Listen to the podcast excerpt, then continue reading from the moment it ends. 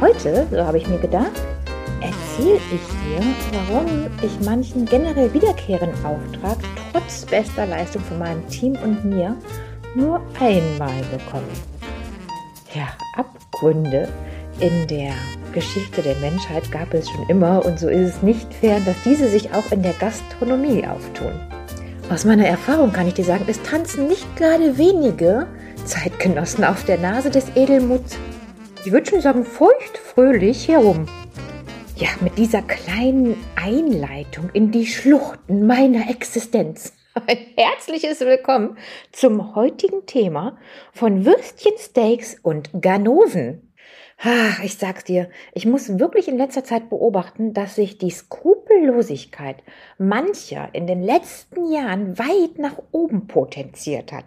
Auch wenn ich schon, ach keine Ahnung, seit Anbeginn meiner Karriere äh, mit wirklich wahrhaft empörenden Machenschaften immer wieder in Berührung komme und sich bestimmte zwielichtige Verhalten einfach nur im anderen Gewand, also in anderer Person, mehrmals im Jahr zeigen, habe ich mich ja noch immer nicht an diese Art Menschen gewöhnt. Ne? Es gibt eine ganze Bandbreite von Ganoven, die frei herumlaufen und versuchen, den einen oder anderen in zum Beispiel unlautere Wettbewerbe mit hineinzuziehen. Ach, aber fangen wir von vorne an. Also ein ganz besonderes dreistes Exemplar an Mensch ist mir vor kurzem begegnet, ist noch nicht so lange her.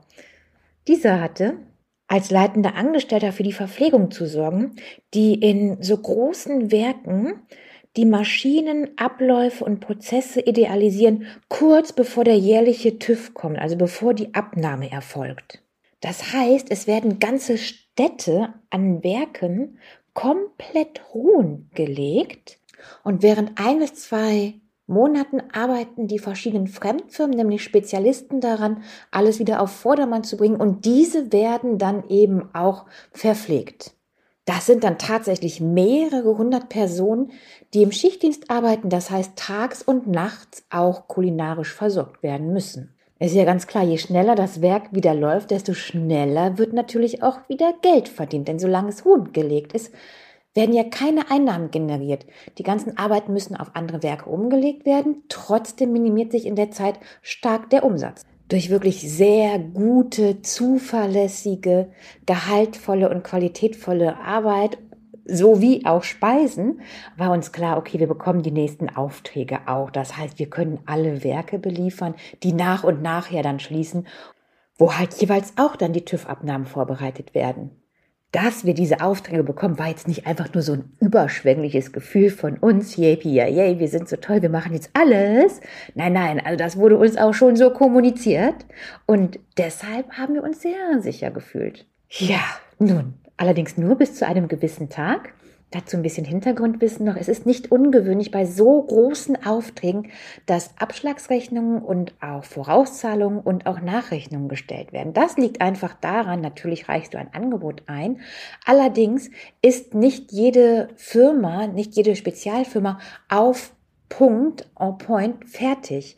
Denn die eine oder andere Reparatur dauert länger, es braucht noch ein Ersatzteil. Und so kommt es nicht selten vor, dass eine ganze Woche dann noch verlängert werden muss und dementsprechend auch hunderte Mitarbeiter weiterhin versorgt werden, was weder im Angebot stand noch zunächst berechnet wurde und auch in den Abschlagszahlungen nicht geleistet wurde.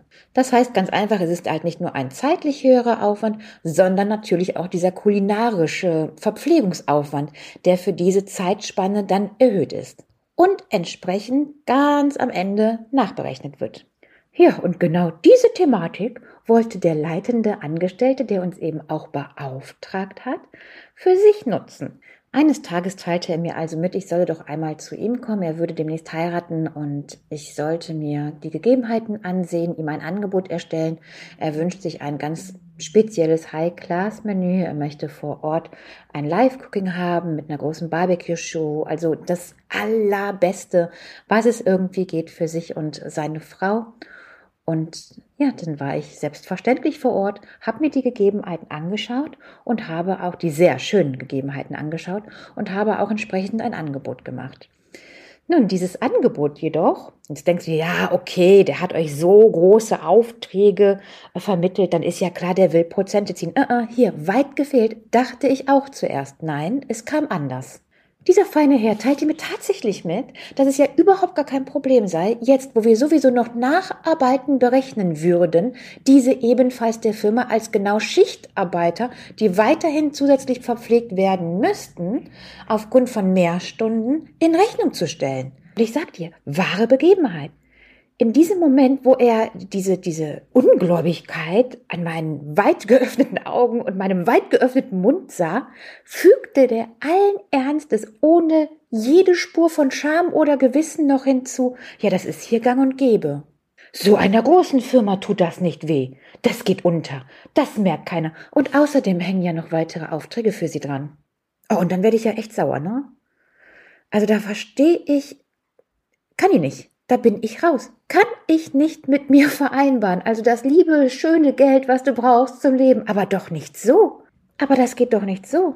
Da solidarisiere ich mich doch sofort mit dem anderen Firmeninhaber. Schon, schon allein, weil ich denken würde, mein Gott, wie mich das treffen würde, wenn das mir passieren würde. Und ich meine nicht nur finanziell, sondern auch menschlich, empathisch, wie grausam. Und dann denke ich mir, ja, weißt du, diese Charaktereigenschaft, die ist ja dann das fußt ja einmal auf einer richtigen Ausbeutung, aber worauf ist denn dann diese Ehe gebaut?